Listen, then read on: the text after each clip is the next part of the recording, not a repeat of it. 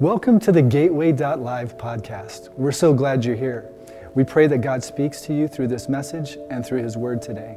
For more information about our church, please visit us at www.gatewaylife.com. Now let's tune in.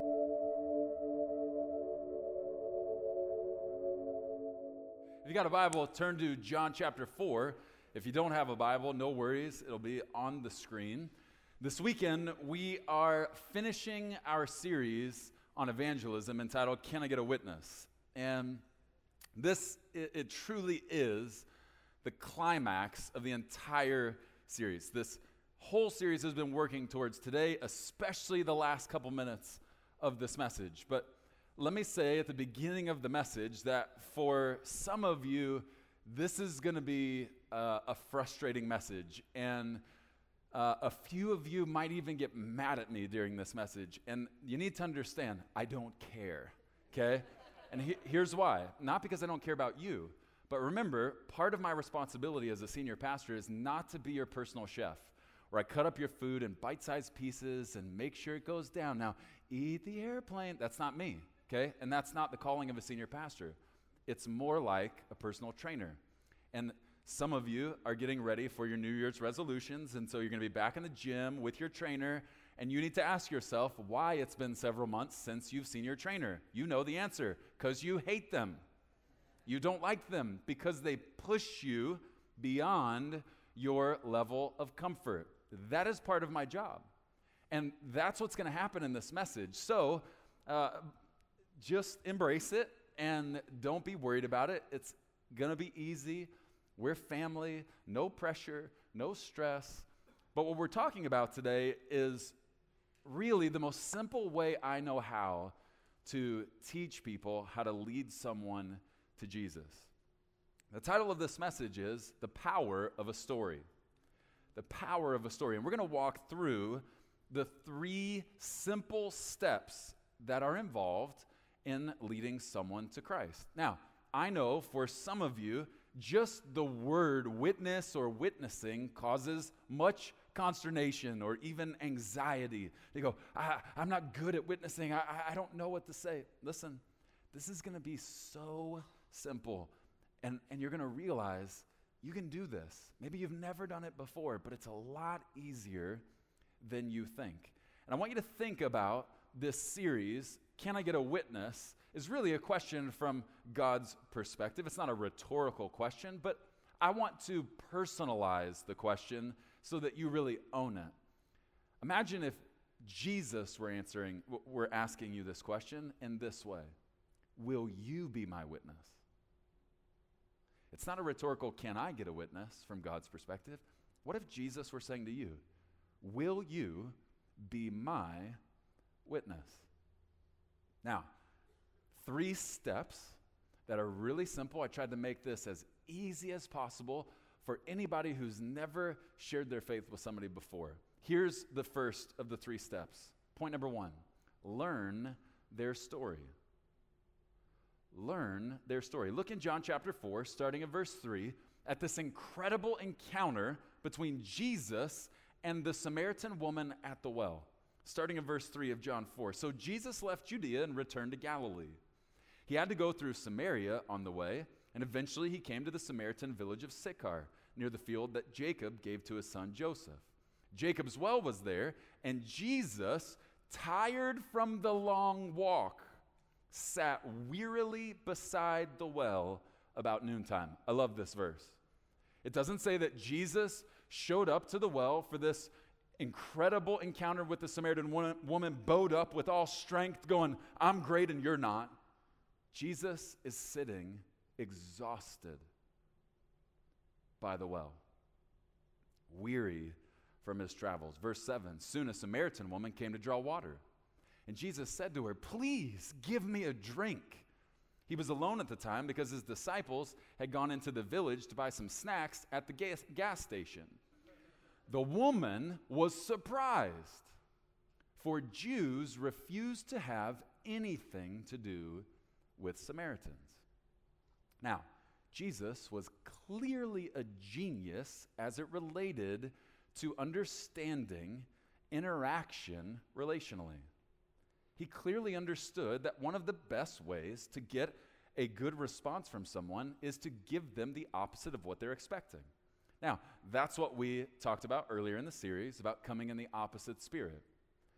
But Jesus gives this Samaritan woman the opposite of what she was expecting. That's why she was surprised. That word literally means she was shocked. She was expecting Jesus to stay away, and yet Jesus didn't just stay away, he pursued her. And she couldn't believe it. Now, how does this apply to us as believers in Jesus in today's time? Well, let me help you understand what your lost friends are expecting out of most Christians. They're expecting them to be the most talkative, chatty Cathys on the planet. They're expecting Christians to be the preachers. You're just going to preach at them. That actually works to our advantage. And if you're here and you'd say, I just struggle sharing my faith, I don't know what to say. Listen, if you know how to close your mouth, you know how to win in witnessing. Let me say it like this one of the biggest secrets I have ever learned in witnessing is actually just listening. Just listening. I wish shutting up was a fruit of the Spirit. because then more of us would do it. But we're so busy talking about what we want to talk about instead of listening to what they want to talk about. Now, I, this is going to shock some of you, but when I am talking with my lost friends who don't know Jesus, I never start off the conversation talking about Jesus. What's wrong with the pastor? Why doesn't he lead off by saying, If you were to die tonight, do you know where you'd spend the rest of eternity? I tried that. It just pushes them away. I tried it, didn't work. I don't start the conversation with my lost friends talking about Jesus. You know what I actually start the conversation talking about? Jesus' favorite subject, which just so happens to be the person's favorite subject. Because you know what their favorite subject is? Themselves. And it just so happens to be Jesus' favorite subject them. Them. But we're so busy talking about whatever we want to talk about that we don't give them time to talk about what they want to talk about. James chapter 1 verse 19 says, "Understand this, my dear brothers and sisters, speaking to us as believers. You must all be quick to listen and slow to speak." My kids really helped me understand this. Because years ago, Holly and I said, okay, listen, if you ever have a question that you need answered, you can always come to mommy and daddy and we'll help you find the answer. Okay? You can ask us anything you want at any time. Then a couple years later, we were having a family dinner night, and I started a new tradition. And I said, hey, we're going to have what I call question time. And I'm going to ask a question, and we're all going to go around the table and answer it. And then the person on my left will come up with a question, and we'll all answer it until it gets back to me. It's question time. Okay. How many times do you think when we sit down for a family meal, my children have said, Daddy, can we have answer time? Where we come to you and ask the question and you give us the answers to life problems? Compared to how many times they sit down every family meal and say, Daddy, Daddy, can we have question time? Okay, why do they want question time and not answer time? Because they want to talk about their favorite subject, themselves. That's what question time is. And here's what I've learned real love lets the other person talk more. That's what love does.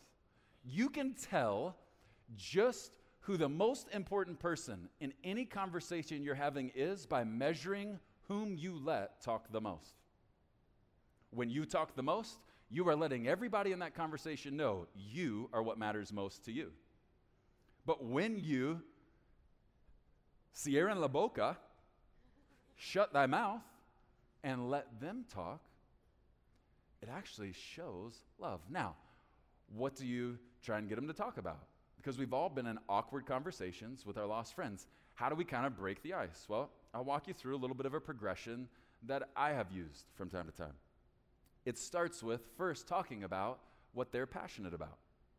One of the easiest ways to break the awkward ice is to get someone talking about what they're passionate about. Have you ever noticed how easy it is to say, hey, so what do you love to do? And they just take that question and run with it. And here's what it does at some point, you're going to talk about what you're passionate about. So you are trying to give as much respect to them about what they're passionate about. So you're not just going, oh, that's great, that's cool, yeah, awesome. No, no, no. You're engaged in conversation, excited about what they're passionate about. Man, I've always wanted to try that. That's cool. What's that like? You have any pictures? That's awesome. Okay, I start with what they're passionate about. Then I move to their present. Okay, a big part of their story involves where they are right now. So I ask questions like, so you married? You have kids? And obviously, those would be questions I would ask someone I don't know very well. What do you do for a living? How long you lived here? And just kind of starts there. Tell me about where you're at. Then it transitions to talk to me about your future. And I don't say it like that. What I'll say is, so that's where you are now. Where do you want to be 10 years from now? Where do you want to be 20 years from now? And it's amazing how people love to talk about what their goals and dreams are. And then I transition, and sometimes it takes weeks and months to get to this part, part of the conversation. But then I transition to their past. And I'll do it saying something like this. So, has it always been like that? I mean, have you always wanted to do that? No, it goes back to when I was a child and kind of went through this. It was really rough. That's why I'm passionate about this today. Man, that's awesome. That's great. Let me give you a piece of advice when you begin to talk to your lost friends about their past. Whatever you do, whatever you do, do not start the conversation acting like a psychologist by saying, So, talk to me about your past. That's just self righteous and a religious spirit. Okay? It's, hey, so tell me your story. Like, uh, was it always like that? No, no, it was like this. Oh, that's horrible. I'm sorry you've been through that. What'd you learn going through that? And then I, I kind of finished with problems. And I don't say it like that, but I'll kind of say it like this. Yeah, I know you may not believe in God. That's totally all right. No problem. No judgment from me. But I believe in God. I've seen God do some pretty amazing things in my life.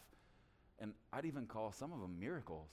And I just want to know is there anything that I can be praying for you about? Yeah, man, we're going through a tough time. My wife's struggling with this. She got a really bad diagnosis. I don't even believe in prayer, but man, if you want to pray to your God, that, that would be awesome. I would love to. I'll totally pray for you. So you see kind of the progression, and all I'm doing is saying, I care about your story. It's impossible to convince someone that you really do love them if you don't care about their story. One of the best ways to pave the way for introducing someone to Jesus is to simply listen, learn from their story. That leads to point number two. The second step tell your story. Tell your story. Now, notice two things I did not say in point number two. I did not say tell the story, I said tell your story.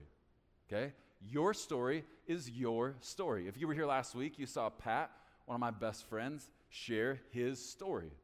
And when he went to share God's story in his story, how did he do it? He used football.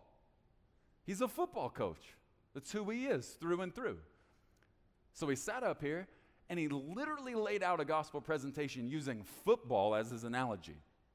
And some of you might have been rolling your eyes going, man, what's the point of this football? The amazing thing was, several of his friends who are football coaches were in one of the service, and you know what resonated most with them? The football analogy. Why? Because God has wired you to tell your story in a way that resonates with the people in your life. God set it up that way. And remember, there's no wrong way to tell your story. Tell your story, not the story. But the second thing I didn't say in point number two was don't give answers. This is where Christians go really quickly. Well, I don't share my faith because I'm afraid of the questions they might ask, and I don't know all the answers. I'm not good at apologetics, and, and I, I, that's just not my thing. And, and so I don't, I don't even start the conversation about my faith because I know I can't answer the question. I didn't say give them the answers. Here's why people can argue with your answers, but they cannot argue with your story. They can't. When you say, once I was blind, now I can see. That's inarguable. You can argue theology all day long, but you cannot argue with my story. Once I was lost, now I'm found. When Pat sat up here and said, Man, for three decades I struggled with alcoholism, but God did something miraculous, and I don't even have the taste for alcohol in my mouth. Only God could do that. You can't argue with that. You can argue with theology over theology all day long, but someone cannot argue with your story. You have to tell your story. Psalm 107, verses 1 and 2 says, Give thanks to the Lord, for he is good. His faithful love endures forever. Has the Lord redeemed you? Then speak out. That literally means then shout it out. Tell others he has redeemed you from your enemies.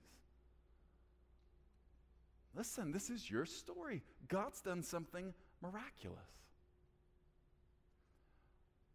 But here's what concerns me it seems like many of us are more passionate about sharing the new restaurant we found than we are sharing the hope we have found in Christ Jesus.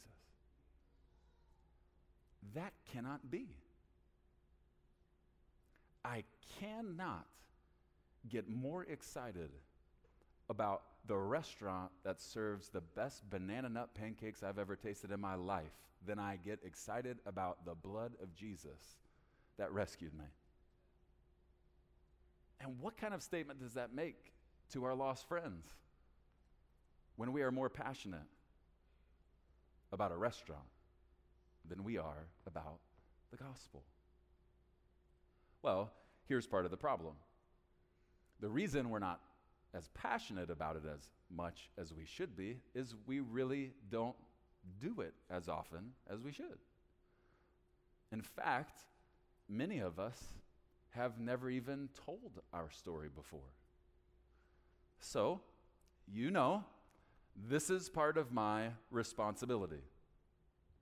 Now, here's what I'm going to do I'm going to have every person in this room connect with one other person that you didn't come to church with. Okay? I'm going to give you some time to start thinking about this because some of your hearts are racing very quickly and you're not even listening to what I'm saying right now because you're like, you're making me get out of my box. I'm not, I don't get out of my box. No, no, no, no, I don't like this church and I hate you, Pastor. That's okay, I can handle it. But remember, this is what Jesus commissioned us to do to go to the ends of the earth with the gospel of Jesus Christ. And part of sharing his story is telling our story. So let me help you. I, am going to give you in advance what we're going to do. You're going to connect with one other person that you didn't come to church with. And listen, you're going to have three minutes each. Okay? And in the three minutes, I want you to take half of the time, and I'm going to help you with the time so you'll know because some of you, you know, you like to talk a lot and you would love to take the rest of the day to share your story. That's great. I'm going to make you do it in 90 seconds. The first 90 seconds, I want you to share your story of what life looked like before Christ. Then, in the last 90 seconds, I want you to share your story of what life looks like after Christ. Now, I know maybe you've never done this before. Listen, there's no judgment. This is just practice. This is just practice. No one's going to be judging you if, if you're a little nervous or it's okay. And if, if you don't know Jesus, you don't need to feel any pressure at all to participate. But if you want to talk with somebody, here's what, what I'd ask you to do just spend the three minutes sharing your story. Tell your story. How, how'd you get here? How'd you grow up? How would you describe your life? Okay? And just do it in three minutes. All right?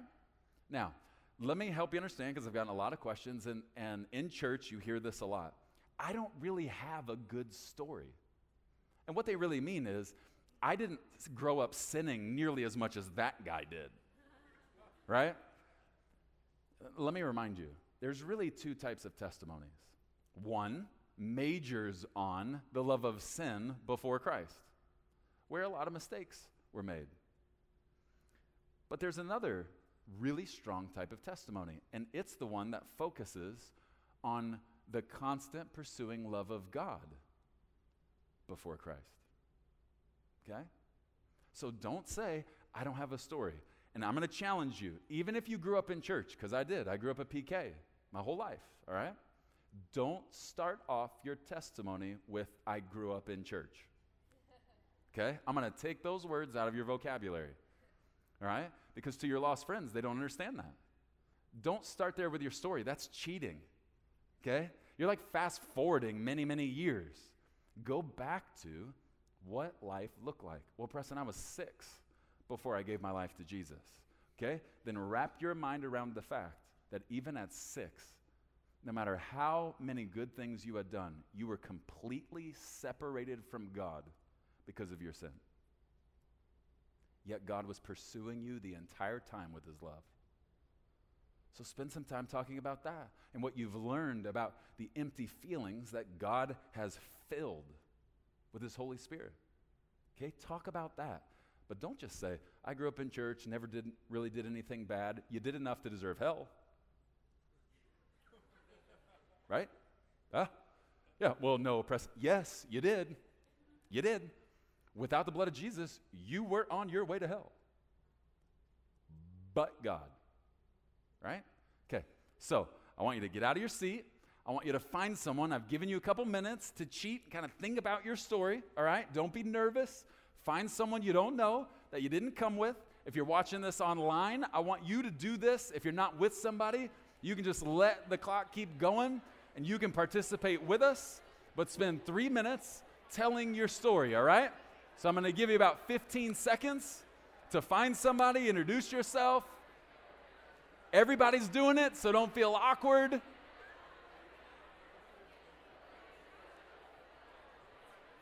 Give you about eight seconds and one of you start, all right? All right. First person, go. 90 seconds. Describe what your life looked like before Christ.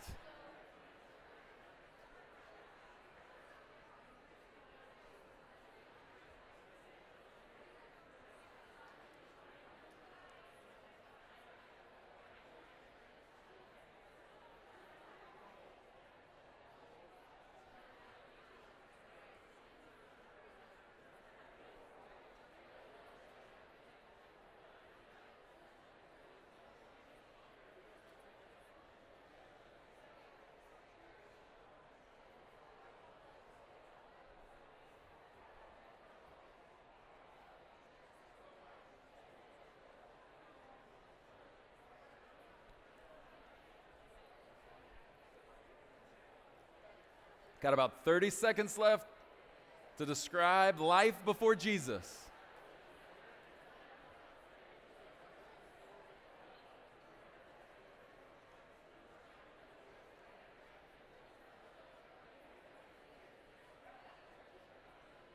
All right, you should be transitioning to the best part of your story.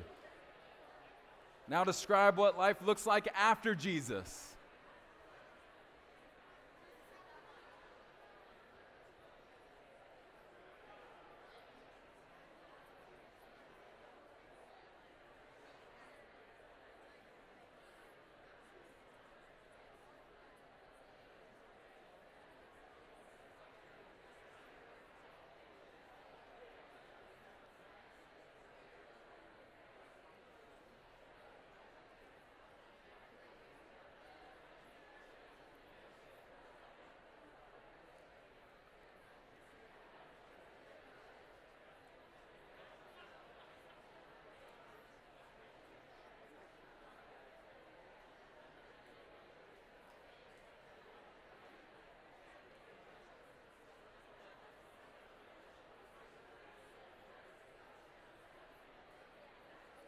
Got about 30 seconds left for the first person.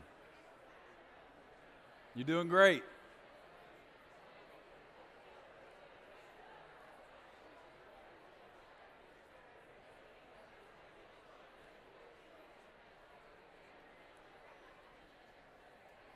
Remember, no wrong way to tell your story.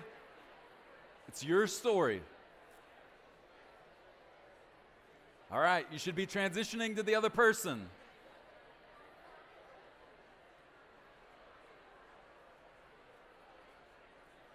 First 90 seconds, describe life before Jesus.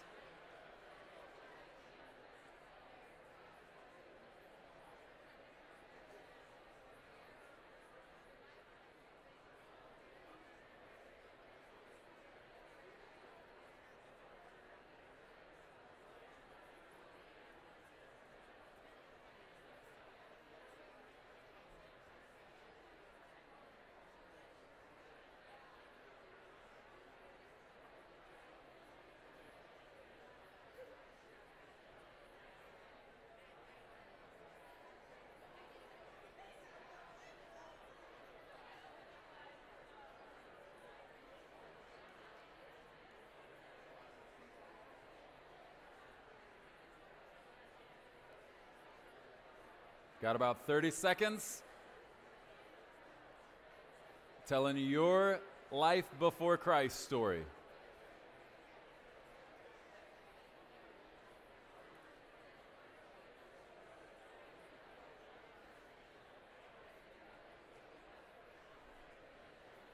If you're watching online, you can be writing out the bullet points if you're already done, the bullet points of your story. Start practicing, get used to telling your story.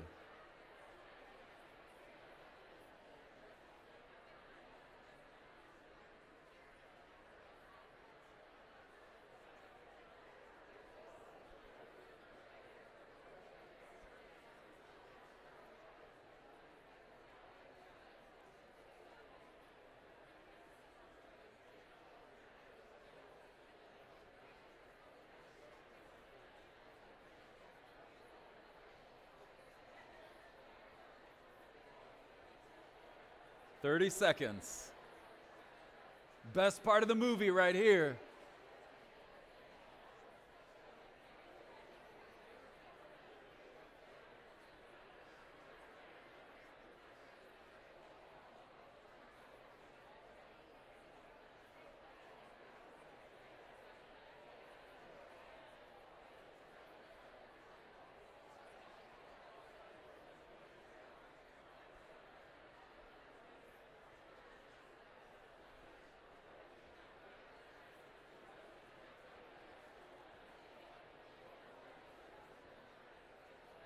Fifteen seconds. Start tying the bow.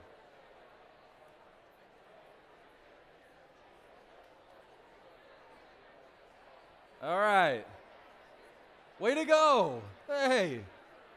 Some of you are like, I'm only one month into my life story. Okay. You can find your seat. Job well done. Let me let me ask, okay? Let just so you know, you're not alone in this. All right? How many of you were a little bit nervous to do that? Just put your hand up. How many of you were a little bit nervous? Look around. Look around. You're not the only one. Okay?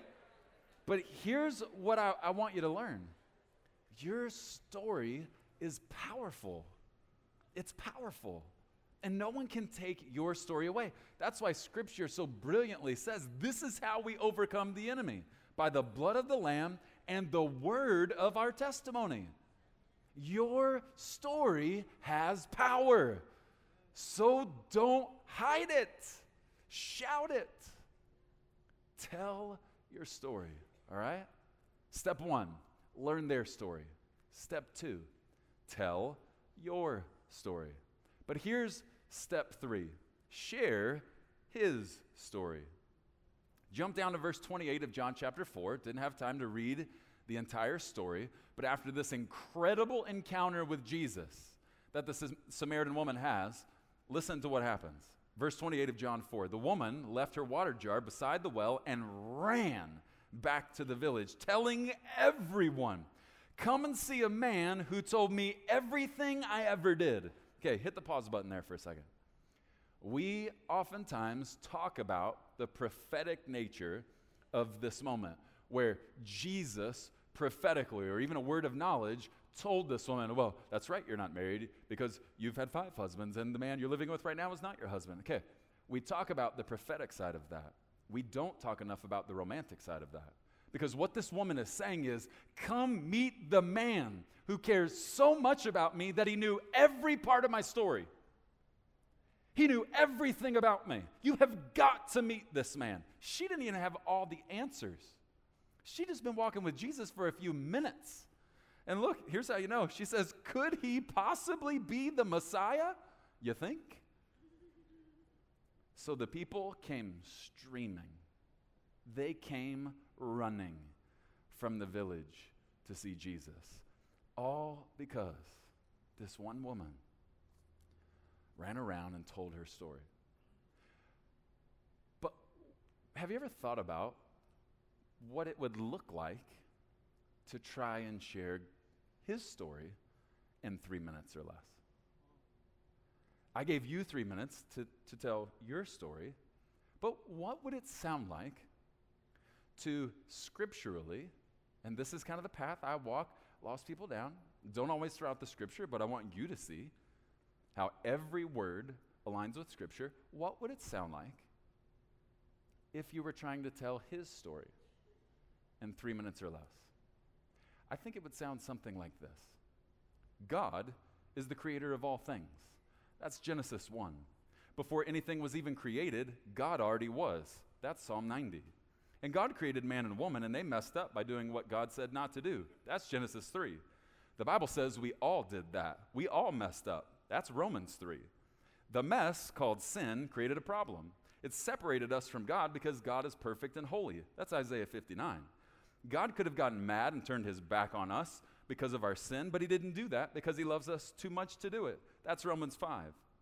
God had a plan all along to deal with this. That's 1 Peter chapter 1. His plan's name was Jesus. That's John 3. God sent Jesus. That's John 1, the Son of God to the earth, and he was born of a virgin. That's Matthew 1. This was God's way of saying, you should probably all be paying attention to this one of a kind baby. That's Isaiah 7. Jesus lived for 33 years on this earth and never once sinned. That's 1 Peter 2. This is important, you see, because a perfect and holy God cannot do nothing about sin. He has to deal with it. That's Romans 6. Since sin demands punishment, that's Romans 3, and Jesus never sinned, that's 1 Peter 2, Jesus could take your punishment. That's Romans 4. So Jesus lived the perfect life you couldn't, so he could die the death you should have, so you wouldn't have to be separated from God forever. That's 1 Peter 3. But here's the big question why would Jesus willingly die for you? Love. Jesus said there is no greater love than to die for someone. That's John 15. Let that sink in for a minute. Jesus died for you. That's 2 Corinthians 5. But I have even better news. Jesus didn't stay dead. He rose from the dead on the third day. That's Matthew 28, Mark 16, Luke 24, and John 20. Here's why that's important Jesus' victory over death proves that you don't have to worry about eternal death if you're a believer in Jesus. That's John 3. Now, the two biggest words that describe life without Jesus are weight and void. And Jesus did something about both of these words. Have you ever felt a heavy weight about the dumb stuff you've done in your past, or felt a heavy weight related to trying to pull off your everyday life? Jesus died to forgive you of that past weight. That's Romans 6. And Jesus says that weight you're trying to carry every day, He'll carry it with you if you'll let Him. That's Mark chapter 11. How about void? Have you ever felt like no matter what you tried, you just never completely felt fulfilled? Well, Jesus died to give you real life. And God, when this happens, places the Holy Spirit inside of you to fill the void in a way no money, booze, drugs, sex, success, or anything else ever could. That's 1 Corinthians chapter 6. So let's recap. God created you, but sin separated you. So Jesus came for you because God paid for you. Jesus died for you. Why? So God would not have to spend eternity separated from you. And the question you might be asking is why on earth would God and Jesus do that for me? There is only one answer, my friend. They are divinely obsessed with you in a way you can't wrap your mind around it. And here's what you have to do to get in on it. The Bible says all you have to do is to confess with your mouth that Jesus is Lord and believe in your heart that God really did raise Christ from the dead, and you will be saved. That, my friends, is Romans chapter 10. So the only question I have for you is how about you, sunshine? You want in on some of this action? I want you to stand to your feet. And we're going to worship in this house today because once you were lost, now you've been found. Once you were blind, now you see. Once you were a drunk, now God took that taste out of your mouth. He has done miracles in your life. If you know Jesus, we're going to worship Him with everything we've got because not only does our God reign, He has lifted up uh, us up from the pit of death and given us eternal and abundant life. And if you can't celebrate that, your wood is wet. Let's celebrate our risen Lord and Savior. Thanks for joining us on Gateway Life. For more information about Gateway Church, please visit us at www.gatewaylife.com.